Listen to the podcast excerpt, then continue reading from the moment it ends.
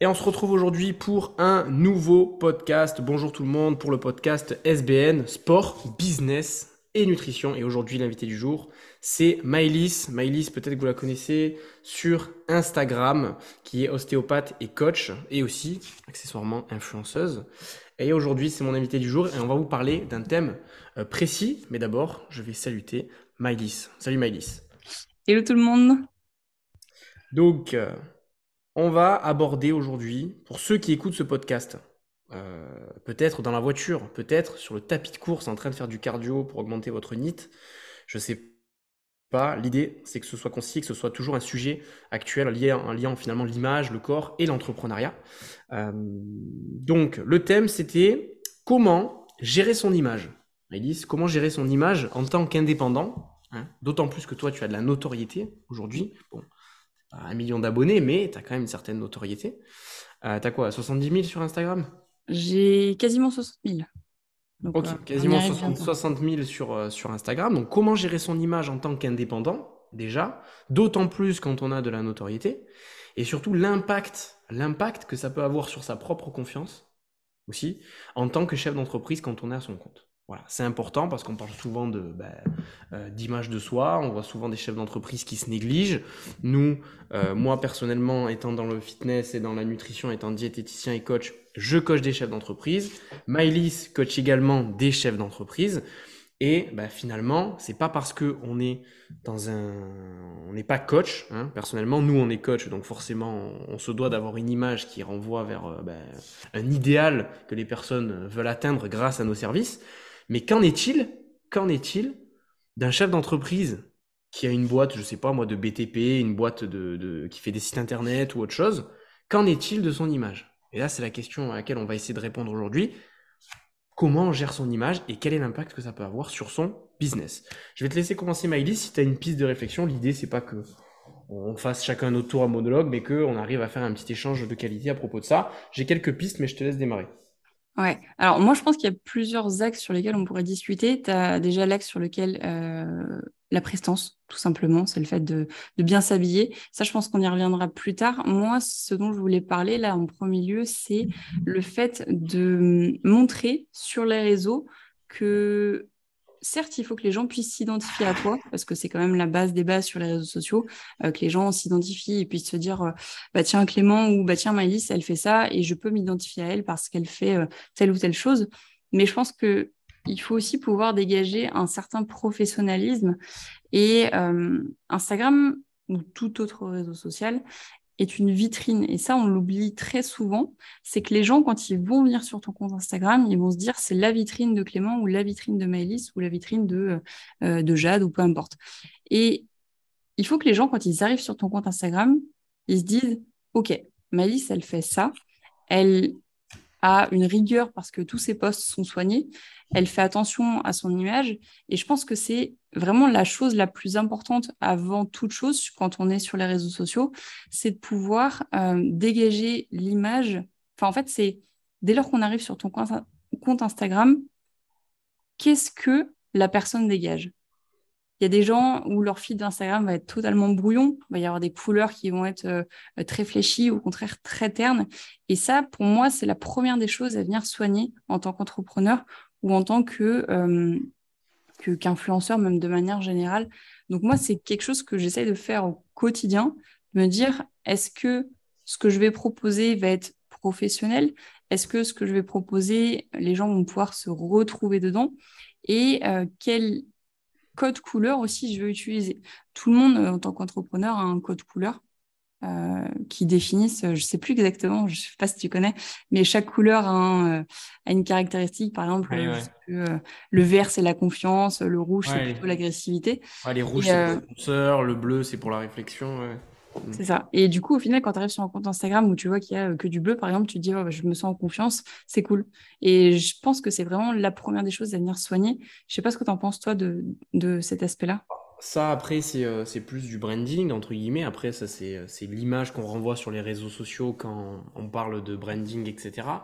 Mais même de manière plus simple, hein, qu'est-ce que qu'en est-il de l'image qu'on renvoie, ne serait-ce que quand on va je sais pas moi, voir ses clients, quand on, est, euh, quand on sort dans la rue, etc.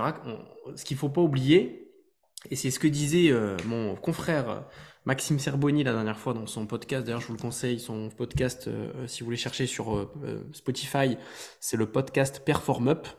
il parlait de ça.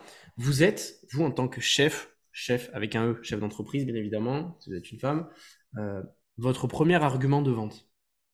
Souvent, on essaye d'avoir des méthodes, des stratégies, mais les, gens oublient la base. La base, c'est que vous êtes votre meilleur argument de vente. Euh, quand, quand, on monte une boîte, quand on monte son projet, la première chose à comprendre, comme a dit Maïlis, c'est que, bah, euh, c'est que les gens ils vont déjà s'identifier à vous. Mm. Qu'est-ce qui se passerait finalement si aujourd'hui vous voulez avoir l'image de quelqu'un qui est soigné, qui est sérieux, qui est ponctuel dans la livraison de vos, je sais pas moi, de, votre site internet, et si quand vous arrivez en rendez-vous client, bah, vous êtes quelqu'un qui est négligé, qui n'est pas coiffé, pas rasé, pas bien habillé, pas bien apprêté, euh, c'est peut-être de l'inconscient, c'est du subconscient, tout ça, mais l'autre va percevoir que bah, s'il arrive à se négliger, déjà s'il ne se respecte pas lui-même, comment, il va pouvoir respecter euh, mon travail? Même si c'est totalement faux, mais en tout cas, on n'a qu'une chance de faire euh, une bonne impression pour la première fois. Donc autant bah, se, se, prémunir de toute problématique. Mais en tout cas, moi je parlais aujourd'hui de ce sujet-là, c'est pourquoi finalement et, dans, quelle mesure l'image qu'on renvoie est importante et a un impact sur le business. Mmh, totalement. Mmh. Euh, là, tu as évoqué le branding, mais de manière beaucoup plus simple.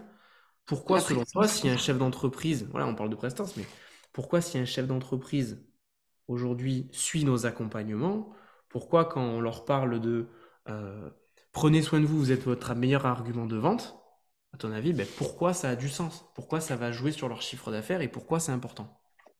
En fait, déjà, de prime abord, si tu arrives en rendez-vous client et que tu es habillé avec un t-shirt, avec un short troué, etc., pour moi, c'est déjà euh, que tu te négliges. Pour moi, il faut être bien apprêté. Et ce sur quoi je voulais rebondir aussi, c'est que même si tu n'es pas en rendez-vous client, pour moi, il y a quelque chose qui est très important, c'est de bien s'habiller au quotidien. Pourquoi? Parce que tu peux être amené à sortir, donc à sortir dehors, de rencontrer des gens. Et pour moi, c'est important d'être tout le temps bien habillé, bon, à part dans certaines situations, mais vraiment, la plupart du temps, il faut pouvoir être bien habillé pour dégager euh, quelque chose. C'est important pour moi si euh, par exemple, si j'ai un rendez-vous client euh, qu'on va être sur Zoom, ça ne me viendrait pas à l'idée de venir euh, en débardeur ou de venir euh, habillé d'une d'une manière qui serait pas forcément très professionnelle parce que pour moi, je veux dégager une image qui est professionnelle et une image qui, quand on me voit, on me dit, elle est sérieuse et elle dégage quelque chose. Et pour moi, c'est important et c'est un gage déjà de confiance parce que, encore une fois, si tu arrives à un rendez-vous avec euh, tu t'es pas lavé les dents, euh, t'as pas mis de parfum, euh, t'es pas bien habillé, mais pour moi, déjà, tu as loupé le début de la consultation ou du rendez-vous. Parce que la personne, elle va se dire, OK, elle s'en fout totalement du rendez-vous et elle se néglige. Et du coup, j'ai pas forcément envie de travailler avec quelqu'un qui ne prend pas soin de lui.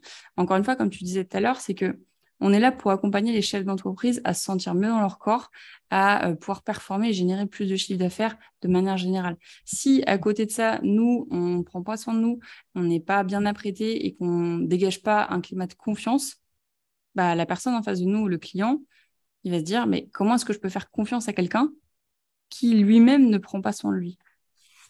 C'est ça, c'est clair. Et puis moi, euh, moi, de par, on va dire, les, nombreuses discussions que j'ai pu avoir avec mes clients qui sont chefs d'entreprise et les nombreux réseaux que j'ai pu fréquenter, euh, bah, souvent, quand on arrive à un certain euh, niveau, on sélectionne plus la personne en qui on va faire confiance finalement par rapport à ses compétences, mais bien par rapport à la sympathie qu'on a pour elle. C'est-à-dire que, c'est-à-dire un, niveau 1, on va dire, de réflexion, c'est on, va, comparer le moins cher et le, plus compétent. Donc à compétence égale, on va prendre le moins cher.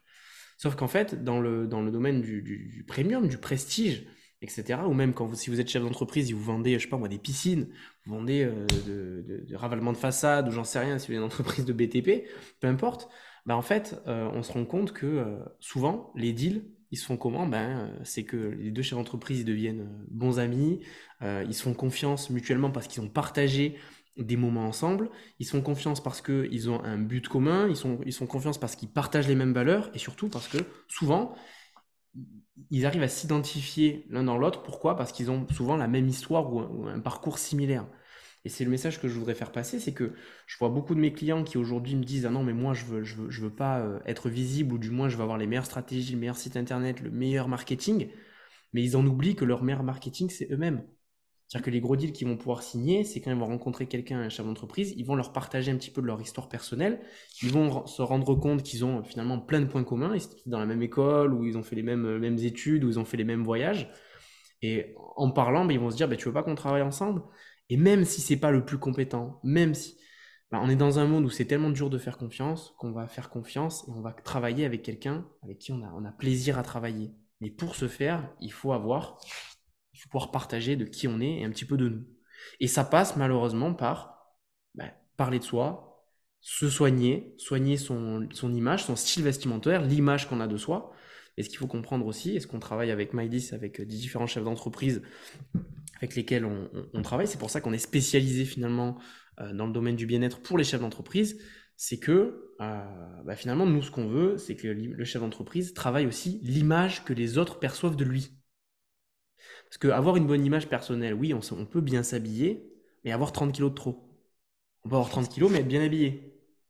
Mais du coup, on va être essoufflé, on va pas être bien, on va être fatigué, on va avoir des coups de barre, du coup, on va être euh, peut-être un petit peu euh, euh, usé, moins patient, on va être moins percutant avec ses équipes, avec ses commerciaux, quand on va former des gens.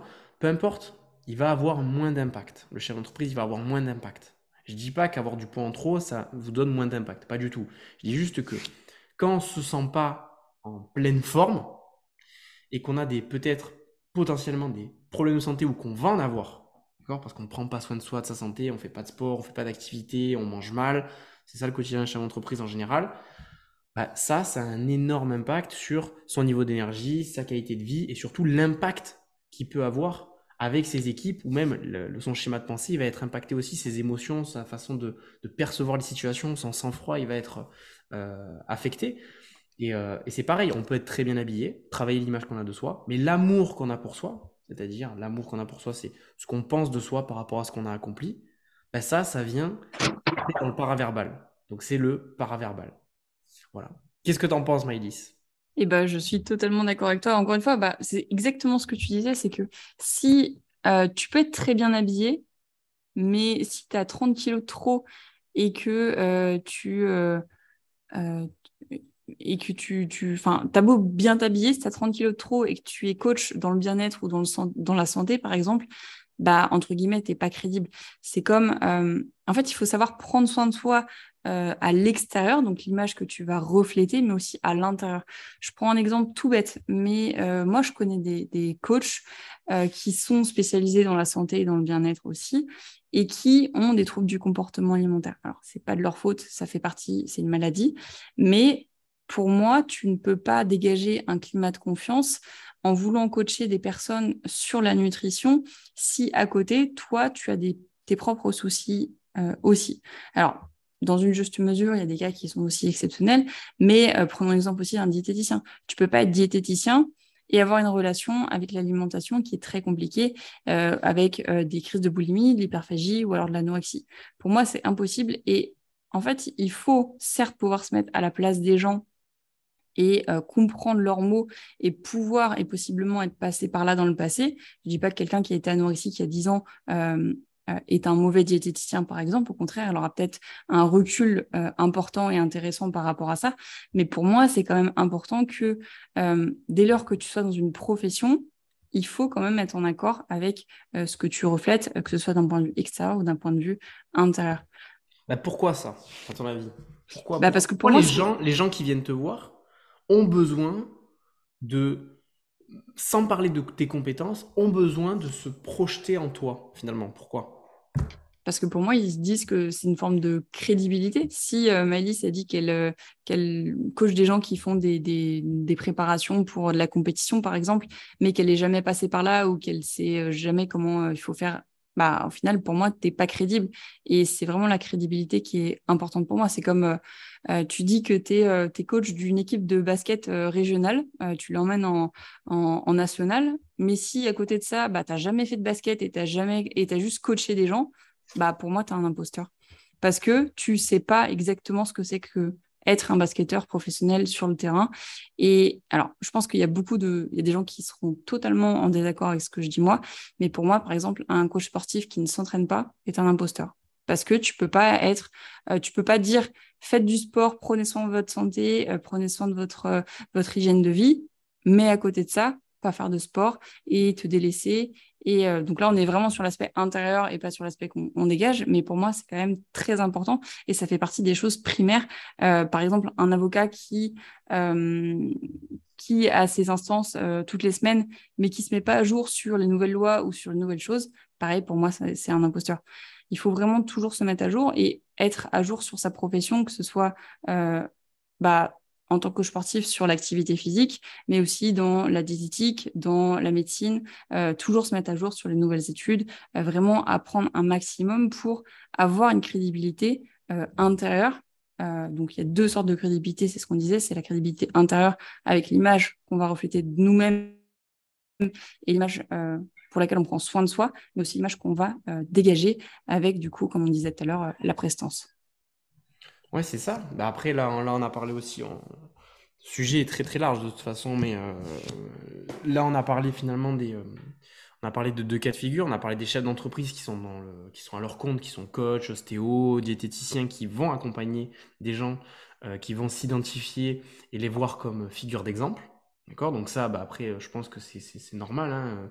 Je pense que tout le monde sera d'accord pour dire que c'est toujours euh, compliqué de faire confiance. Alors, je sais que c'est complètement débile de, dire ça, mais je vais voir un diététicien pour perdre du poids. Je vois que la personne, elle est en surpoids ou elle est anorexique.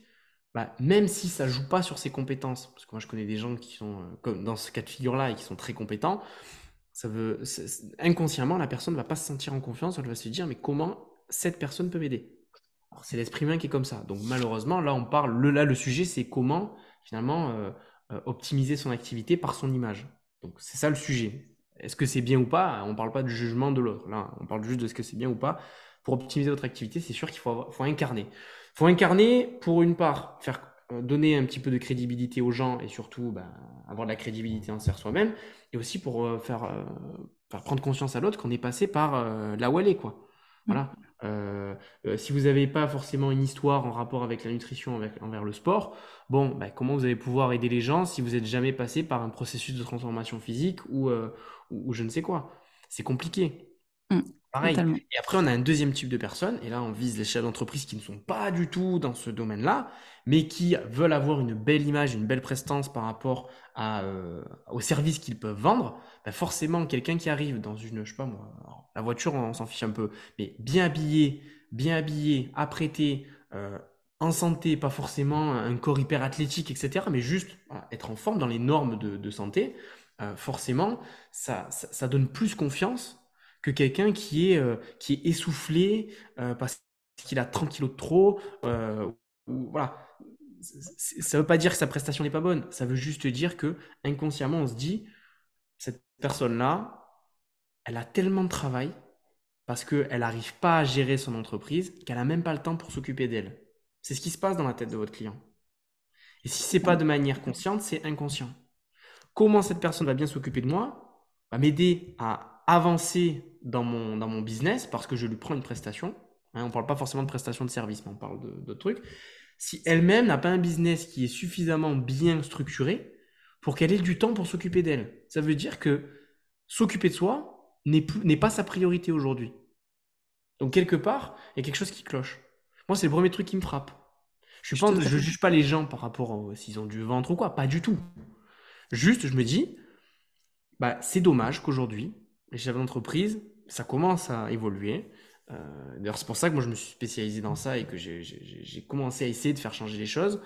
Euh, c'est dommage que certains chefs d'entreprise négligent leur santé ou leur, euh, leur, leur, santé, enfin leur santé tout simplement et leur, leur aspect physique parce qu'ils parce qu'ils sont trop occupés à développer leur business. Pourquoi? Bah, Parce que c'est un schéma de pensée. C'est que pour eux, c'est pas la priorité. Pour mm. eux, ils ont toujours pensé que c'est soit tu développes ton business, Soit tu prends du temps pour toi, mais faire du sport, c'est le truc à la fin quand tu un peu de temps et quand tu as du loisir. C'est un loisir. Mais non. Moi, ce que je leur dis, c'est qu'aujourd'hui, vous êtes. Si vous n'êtes pas là, il n'y a pas de business. Vous êtes la source de tout. Même si votre business est délégué, vous avez des employés. Certes, mais si vous n'êtes pas là, si vous n'étiez pas en santé, vous n'auriez pas pu, pu, faire finalement tout ce que vous avez fait. Donc aujourd'hui, si votre business dépend de vous, qui plus est quand il dépend que de vous, vous devez vous prémunir de toute, problématique de santé. Donc il faut pas forcément faire du sport outrance, mais bien manger, avoir les bons réflexes, même quand on est au restaurant, quand on est en déplacement, pour pas avoir de coups de barre, pour pas avoir des problèmes de santé. Parce que tout ça, forcément, le corps, il est très fort. Il est très fort, c'est le roi de l'adaptation. Et toutes les maladies, toutes les problématiques pernicieuses, hein, c'est-à-dire que tous les, euh, les, organes, ils sont très forts. Par exemple, le foie. Le foie, ben, quand il lâche, c'est trop tard. Mais pourtant, il n'y a pas de signe avant-coureur qui vous fait, euh, qui vous montre, il n'y a pas de douleur en fait quand le foie va mal. Et eh bien ça, quand les gens ne le perçoivent pas, ils ne le savent pas, ben ils se disent, ben non, moi je me sens bien. Mais oui, mais toi tu te sens bien parce que tu ne t'es jamais réellement senti en pleine forme. Mm. Parce que tu n'as pas les bons réflexes. Et après, les gens ne le savent pas, donc c'est pour ça qu'ils font appel à nous. Mais derrière, ça sert à quoi? C'est de se dire, aujourd'hui, le sport, c'est plus juste un loisir que je mets en second plan, c'est le premier rendez-vous que je prends avec moi-même. Ou du moins, me faire un petit peu à manger ou prendre le temps de, de, prendre une pause en fait d'une heure, un créneau d'une heure où je prends rendez-vous avec moi-même pour avoir le temps de manger et pas manger en 10 minutes au petit snack du coin. Pourquoi? Parce que les rendez-vous que vous allez vous prendre avec vous-même, c'est les premiers rendez-vous que vous devez prendre de la journée. C'est comme un rendez-vous client. Parce que quand vous vous occupez de vous, vous vous occupez de votre santé et donc de votre business. Parce que le business, c'est un marathon, c'est pas un sprint. Voilà, donc moi, c'est un petit peu la morale que je, que pourrais faire passer. Et dernier message, c'est que euh, souvent, la plupart de mes clients qui sont chefs d'entreprise, ils ont des difficultés parce qu'ils se disent Je suis déjà allé voir des diététiciens, je suis déjà allé voir des coachs, ça n'a jamais fonctionné. Moi, la première question que je leur pose, c'est Mais qu'est-ce qui te motivait à faire ce qu'on te demandait de faire? Bah, rien, j'avais juste envie je suivais le plan. Très bien. Mais est-ce que la personne qui t'a accompagné, elle t'a obligé à faire un lien émotionnel entre ce que tu veux et pourquoi tu le fais. Quel est l'impact que ça va avoir dans ta vie, dans ton business? C'est-à-dire mettre, de, mettre du sens dans ce que tu fais. Ah ben non. Eh oui. Parce qu'en fait, tu faisais pour faire, pour faire plaisir. Ou à une autre personne, à une tierce personne. Mais si aujourd'hui tu prends rendez-vous avec toi-même tous les matins, ou tu prends une heure par jour pour te faire à manger, ou euh, prendre le temps pour bien manger et bien digérer, par exemple pas manger en 15 minutes, bah ça, tu le fais pas juste pour me faire plaisir à moi qui t'accompagne. Tu le fais parce que ça va avoir un impact sur ton niveau d'énergie, sur la manière dont tu te perçois, sur ton évolution physique, tu vas peut-être perdre du poids. Et ça, ça va avoir un vrai impact considérable sur ton business. Donc, ça va augmenter ton chiffre d'affaires, de manière secondaire à moyen, euh, euh, court, moyen et long terme. Et là, on se dit, mais comment c'est possible? Bon, c'est la question que je te pose, Maïlis. À ton avis, quel est l'impact et pourquoi ça va avoir un impact euh, bah parce que, encore une fois, c'est ce que je disais tout à l'heure, c'est que si tu arrives à un rendez-vous client et que tu as 30 kilos en trop et que tu lui dis, euh, bah écoute, euh, moi je suis coach dans, je suis coach sportif et puis bah du coup j'accompagne les, chefs d'entreprise, bah, pour moi tu n'as pas de crédibilité. Et pour moi c'est important vraiment, c'est, pour moi je pense que le mot d'ordre par rapport à ça c'est crédibilité. Si tu sais pas prendre du temps pour toi, Comment est-ce que tu veux prendre soin euh, de, de ton image et, des salariés. Pour moi, en fait, tout est corrélé. Si tu arrives à prendre soin de toi, tu arrives à prendre soin de ton entreprise et donc au final, tu arrives à générer plus de chiffre d'affaires. Euh, si tu fais que travailler, euh, déjà, c'est impossible de passer 18 heures par jour à, travailler. Dans le moment, tu es tellement fatigué que ce que tu fais, c'est plus productif. Donc, il y a plein de méthodes pour travailler. Toi, je sais que par exemple, on va en parler, mais toi, tu es passé par là. Parce qu'il y a beaucoup d'entreprises qui, qui, ont la tête dans le guidon, qui font des burn-out ou alors qui, qui, qui, ne prennent jamais de temps pour eux. On ne parle pas de vacances, là, on parle juste de temps pour soi. Mm. Est-ce que ça a comme impact sur ta confiance en toi et sur ta productivité le fait de ne jamais avoir pris de temps pour toi? Alors, je sais que c'était une passe dans laquelle tu étais euh, à un moment, donc tu es euh, légitime pour pouvoir en parler et du coup pour accompagner les gens qui vivent ce que tu as vécu. Mm. Moi, il faut savoir qu'à l'époque, je bossais de 6h à 16h30. Et ensuite, je passais une heure et demie, deux heures à la salle entre les temps de trajet, etc. Sauf que pendant ma séance de sport, et ça faut bien le noter aussi, c'est que pendant ma séance de sport, entre mes temps de repos, je travaillais. Donc c'était une, une session dans la journée qui devait normalement m'être dédiée. Mais au final, pendant cette heure et demie, c'était je faisais ma série, je répondais aux messages, je faisais ma série, je répondais aux messages. Donc au final, le temps qui devait m'être alloué ne l'était pas du tout. Euh, et donc j'étais constamment fatiguée parce que le soir, en rentrant de ma séance de sport, bah, je mange et ensuite je continue, à travailler. Donc au final, j'avais zéro pause dans la journée. Euh, impossible pour moi d'être productif tout le temps. Il m'arrivait de passer euh, bah, ce qu'on appelle un peu le, syndrome de la page blanche, c'est que j'arrivais, je devais faire des choses, j'étais devant mon ordinateur, impossible de faire quoi que ce soit. Mais je me disais, non, Maïs, tu dois travailler parce que tu es chef d'entreprise et un chef d'entreprise, ça doit travailler tout le temps. Pour moi, c'était ça. Et du coup, je me disais, si tu ne travailles pas, tu euh, vas générer moins de chiffre d'affaires, tu vas être euh, plus mauvaise. Donc forcément, euh, qui dit que dès lors que je prenais du temps pour moi, ma confiance en moi, elle baissait. Donc c'était très compliqué. Maintenant, j'arrive beaucoup plus à relativiser et me dire que il vaut mieux faire deux pauses de 10 minutes ou de 20 minutes, j'exagère sur les 20 minutes, mais deux pauses sur une heure ou dans la matinée et prendre du temps pour faire autre chose, sortir, et le soir pas travailler et se dire que au moins sur le temps où tu as travaillé, tu as été productif et vraiment faire les choses à 200%. Un truc qui est tout bête. Et ça, je le conseille à toutes les personnes avec qui je travaille, parce que la plupart des gens maintenant ont des iPhones. Ça, c'est euh, un, j'allais dire un, fléau, mais tout le monde quasiment a des iPhones maintenant.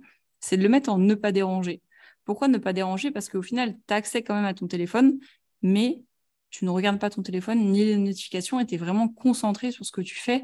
Et moi, c'est une des méthodes qui m'a permis là d'être concentré sur ce que je faisais et de vraiment faire les choses efficacement et pas procrastiner sur quelque chose pour au final accepter de prendre du temps off parce que forcément, si on est plus productif sur un laps de temps donné, on va avoir fait tout ce qu'on avait à faire sur une moins longue période. Et donc, forcément, bah, on se dit, oh, bah, j'ai terminé tout mon travail, il est 17 heures bah cool, je vais pouvoir aller m'entraîner, profiter et au final, bah peut-être possiblement ce soir ne rien faire, pas travailler, mais ne pas culpabiliser parce que tout le travail qui devait être fait a été fait, simplement. C'est ça. Et je vais rebondir sur ça, c'est que, comme a dit Maïlis, c'est vrai que c'est le, plus important. Moi, ce que je retrouve souvent dans mes, dans mes suivis, c'est un fléau en fait, de, de l'entrepreneur ou du chef d'entreprise, c'est de se dire, je culpabilise quand je me repose, je culpabilise quand je ne fais rien. Alors, je vais mettre un aparté sur ça, et j'ai une petite théorie là-dessus. Bon, c'est pas la mienne, mais je l'avais déjà entendu et c'est vrai que moi j'ai été longtemps touché par ça et je pense qu'on est tous un petit peu avec un pourcentage de, gravité euh, différent. Mais je vais, je vais le mettre de côté. D'abord, je vais rebondir sur quelque chose. C'est que effectivement, c'est pas parce qu'on a décidé de travailler toute la journée que c'est forcément bien. Euh, quand, on, quand on me dit, mais Clément, moi j'ai pas le temps. Regarde mon emploi du temps, j'ai pas le temps de, de caler une séance de sport. Mais le problème, c'est un faux problème. C'est qu'en fait, t'as pas créé ton emploi du temps pour que la priorité, ce soit séance de sport, temps pour toi. Mais si tu recrées ton emploi du temps, ce que je fais avec mes élèves, avec mes, mes chefs d'entreprise que j'accompagne, c'est donne-moi, dans trois semaines, là, je veux voir ton emploi du temps. Il est vide Ok. Qu'est-ce qui t'empêche là aujourd'hui de mettre, par exemple, euh, à midi ou à 7 heures, ou je ne sais, où, choisis l'endroit où tu veux, ta séance de sport, créneau fixe tous les jours, et il n'y a rien qui peut se caler à autre part que ça. Ben, rien m'en empêche. Ok. Parce que là, la problématique, c'était, tu peux pas la placer parce que ton calendrier il est plein. Forcément parce que tu le cales tout en dernier. Mais si tu fais dans l'autre sens et que tu cales tes séances de sport et que durant ces séances de sport et ces moments pour toi, par exemple les moments, euh, les séances de sport, le temps où tu fais rien et le temps où tu manges, une heure par exemple, ça te fait trois créneaux euh, d'une heure, une heure et demie par jour où tu es tranquille. Ben, forcément, sur les autres plages horaires qui sont disponibles, comme il y en a beaucoup moins, tu vas être obligé d'être beaucoup plus productif parce que tu sais que dépasser cette plage-là, c'est un temps de repos et ça sera que demain après. Donc forcément, tu vas être beaucoup plus productif et il n'y a pas le bah, je verrai plus tard. Mais non, parce que plus tard, ça sera demain, ça ne sera pas après. Parce qu'après, il faut aller se reposer ou il faut aller faire sa séance de sport. Donc, tu vas être forcément beaucoup plus productif. Et derrière, moi, ce que je leur dis, c'est que pour vous motiver, n'y allez pas juste en vous motivant. Trouvez un objectif business à faire du sport. Moi, ce que je leur dis, c'est vous avez forcément des problématiques business, parce qu'être chef d'entreprise, c'est tous les jours résoudre des problèmes. C'est ça, être chef d'entreprise. Forcément, quand vous sécrétez, on va dire, de, de l'endorphine, c'est là que vos neurones ils sont hyper actifs et c'est là que vous allez réussir à connecter votre réseau de neurones qui a je ne sais plus combien de, d'informations par seconde, alors que la mémoire vive, on va dire la mémoire que vous avez quand vous réfléchissez, elle est beaucoup moins efficace que la mémoire du subconscient, on va dire, l'efficacité du subconscient. Sauf que comment on active son subconscient? Mais eh quand on fait du sport et qu'on a de l'endorphine, ben, vous y allez au sport non plus pour faire du sport, mais pour résoudre une problématique en off, on va dire dans votre cerveau en off. Vous y allez avec une problématique. Pendant que vous faites votre tapis de course ou, vos, séries ou quand vous vous reposez, vous regardez un petit peu dans le vide et une fois sur, euh, sur deux, c'est sûr, vous allez trouver une réponse à votre problématique parce que vous avez, vous donné cet ordre à votre cerveau. Alors que si vous aviez la tête dans le guidon au bureau, vous n'allez pas le trouver. Il y a beaucoup de chefs d'entreprise qui me disent, moi quand je vais courir, je le fais rarement, mais quand j'y vais, j'y vais parce que ça me fait une bouffée d'air frais, ça me permet de, quand je cours, réfléchir au problème et trouver des solutions. Mais oui, parce que ça, c'est l'endorphine. Donc finalement, c'est plus un loisir, c'est votre travail de faire du sport et de vous occuper de vous, parce que c'est là que vous avez les meilleures idées pour répondre à vos problématiques. Ça, c'est la première chose. Deuxième chose, c'est la partie que j'avais fait juste avant, c'était pourquoi on culpabilise toujours quand on se repose? Pourquoi? Ben Parce que quand on est à son compte et quand on est chef d'entreprise, on a une certaine personnalité c'est un certain type de personnes qui veulent être à leur compte. Il y a des gens qui veulent pas avoir de responsabilité et qui veulent être salariés, etc. Mais c'est normal, il faut tout faire un monde. Mais en général, les gens qui ont, qui ont soif de succès et qui veulent être à leur compte, faire des choses, euh, ils ont un, trait psychologique qui est en rapport avec le travail. Et ils associent leur bonheur, les moments, les choses qui les stimulent, hein, le circuit de la récompense dans le cerveau, au quand je travaille, quand je ne me repose pas, quand je travaille et quand j'ai du résultat, c'est là que j'ai connecté avec le circuit limbique de la récompense. Et on a fait cette association parce que c'est qu'on est né comme ça. Peut-être ça vient de la famille, peut-être ça vient de notre quotidien, peu importe, mais on est né comme ça. Et donc on est finalement drogué à cette, cette dopamine qu'on ressent quand on travaille et quand on a du résultat. Et du coup, le revers de la médaille, parce qu'il y a toujours deux phases dans une médaille, c'est que quand on ne fait rien, ou quand on se repose, eh bien là, on n'a pas d'endorphine et comme on est sevré, eh bien, on, se sent mal. Et je connais même, et moi ça m'est ça m'est arrivé, quand les gens se reposent, certains, ils ont des migraines. Moi le premier, quand je ne fais rien, j'ai des migraines. Pourtant, c'est quand je travaille qu'on a des migraines. Mais non, quand je me repose et que je ne pense à rien, j'ai des migraines. Donc je suis obligé de commencer à travailler ou faire des trucs parce que ça me passe mal à la tête. Et ça, ben, ça s'appelle du sevrage. Parce qu'on a fait cette association. Et un jour, il y a un mec qui m'a fait une métaphore, je sais plus où j'ai vu ça, il m'a dit le gars qui est capable d'acheter la villa au bord de mer, c'est celui qui va le moins en profiter. Pourquoi? Ben Parce qu'il a là, il est sous, hein, il a l'argent pour acheter la maison au bord de mer. Mais le premier truc qu'il va faire, c'est qu'il va ouvrir son ordinateur et même pas regarder le paysage. Parce qu'il se dit Ok, ça m'a stimulé, j'ai acheté la maison, maintenant, comment je me restimule? Ben, C'est pas en profitant et en regardant, en mangeant sur le transat. Non, c'est en ouvrant mon ordinateur, en bossant comme un malade ou en faisant des appels, même pas il contemple le paysage. Pourquoi? Bah, Parce qu'il est drogué à l'endorphine. Il y a la dopamine du travail et du résultat.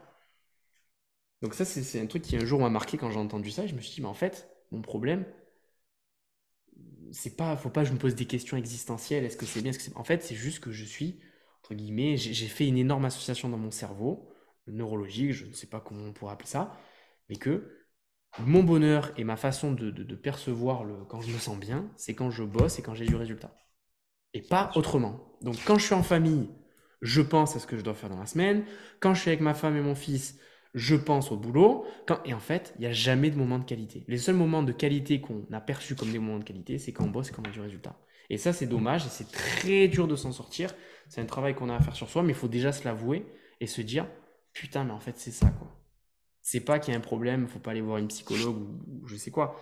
C'est qu'en fait, c'est juste, vous avez fait cette association et il faut trouver une nouvelle manière de faire une autre association. C'est tout. Je sais pas ce que tu en penses, Maëlys. Je suis totalement d'accord avec toi sur tous les sujets parce que moi, dès que je fais rien, je me force toujours à avoir au moins un jour de repos de sport dans la semaine mais je vois que dès que je travaille pas, euh, parce que du coup, le temps que je ne passe pas à la salle de sport, j'essaie de le passer pour moi, c'est-à-dire de pas travailler, vraiment prendre euh, le temps qui était dédié normalement à la séance de sport, je le fais pour moi. Ben, je me rends compte que j'ai des migraines et que euh, ben, c'est compliqué pour moi de, de, de, de, me sevrer par rapport à ça. Donc, c'est très intéressant ce que tu soulèves. Et, et vraiment, je suis d'accord avec toi sur tout ce que tu as dit. J'ai même pas je pense que j'ai rien d'autre à rajouter. Je pense que je suis juste totalement d'accord avec toi avec ce que tu disais. Ok. Bon, bah, nickel. Je pense que ça, il y a peut-être beaucoup de gens qui se sont reconnus euh, mm. dans, ce podcast-là. Et je voudrais qu'on finisse ce podcast euh, sur, euh, sur quelque chose qui est important. On a parlé d'image, mais aujourd'hui, toi, Maëlys, qu'est-ce que ça a eu comme. c'est vraiment une question que je te pose.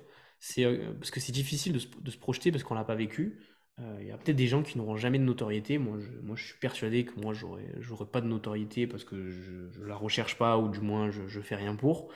Euh, parce que c'est ma personnalité. Mais déjà, est-ce que tu as fait exprès d'avoir euh, succès sur Insta, premièrement? Et deux, quel impact ça a eu?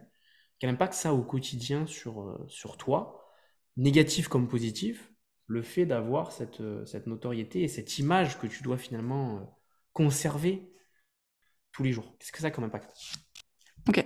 Euh, donc, moi, j'ai pas du tout cherché la notoriété. En fait, moi, j'avais commencé mon compte Instagram dans le but de pouvoir partager mon expérience et vraiment montrer que bah, j'étais arrivée à un poids qui était très bas. Et le but, c'était de pouvoir vous montrer, euh, enfin, montrer un maximum de personnes comment est-ce que j'avais construit mon entraînement, construit ma diète pour pouvoir justement euh, atteindre le physique euh, auquel j'aspirais? Donc, moi, mon but premier, c'était juste de partager parce que j'aime partager ce que je fais au quotidien, j'aime pouvoir échanger avec les gens.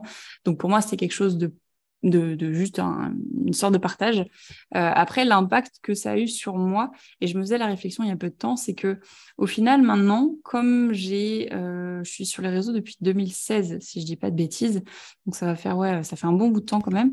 Euh, j'ai un, ouais, j'ai un détachement total de ce que je peux voir sur les réseaux par rapport à quelqu'un que je vois en physique je m'exprime. Par rapport à ça, en fait, tout simplement, c'est que si quelqu'un m'envoie un message sur les réseaux, même que ce soit un message bienveillant ou malveillant, en fait, j'ai tellement pris de recul sur ce que disaient les gens sur les réseaux sociaux que tout ce que je vois, entre guillemets, sur mon téléphone, pour moi, ça ne m'atteint pas. Ça peut me faire plaisir et me sécréter un tout petit peu de, plaisir sur le moment T, mais euh, comparé à quelque chose que je peux vivre au quotidien, ça sera totalement différent. Et c'est quelque chose que, ouais, je me suis fait la réflexion il n'y a pas longtemps, c'est on peut m'envoyer des messages de haine sur les réseaux, des messages très gentils aussi. Certes, ça fera plaisir, mais pour moi, ça n'a pas le même impact que si on me dit, euh, euh, si par exemple je viens de voir et que tu me dis, Malice, ce que tu fais, c'est génial, c'est très bien. En fait, pour moi, les mots euh, dits à l'oral ont une importance qui sont décuplés par rapport à ce que je peux écrire.